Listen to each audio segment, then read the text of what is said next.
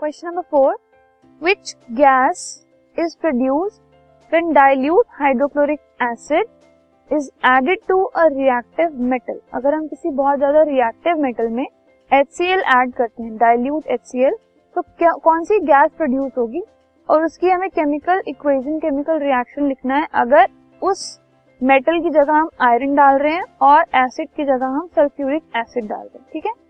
तो जब भी हम हाइड्रोक्लोरिक एसिड को ऐड करेंगे, किसी एक रिएक्टिव मेटल में कि अगर हमने एक टेस्ट ट्यूब में एक मेटल रखा है जो कि रिएक्टिव है, उसमें हमने HCl को ऐड किया सो हाइड्रोजन गैस लिबरेट होगी, ठीक है? So the gas that is produced is hydrogen gas और जब आयरन रिएक्ट करता है H2SO4 के साथ, तब भी हाइड्रोजन गैस इवॉल्व होती है किसी भी एसिड से। अगर कोई मेटल रिएक्ट करेगा तो हमेशा हाइड्रोजन गैस लिबरेट होती है। अब इस केस में जब हम आयरन और डाइल्यूट H2SO4 का रिएक्शन कर रहे हैं तो हाइड्रोजन गैस निकल रही है एक तो और दूसरा आयरन सल्फेट बन रहा है।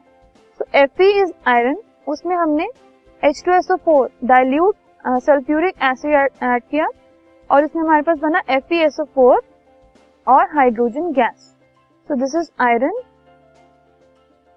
this is sulphuric acid dilute ये है आयरन सल्फेट और हाइड्रोजन गैस ठीक है? so this is the reaction that will take place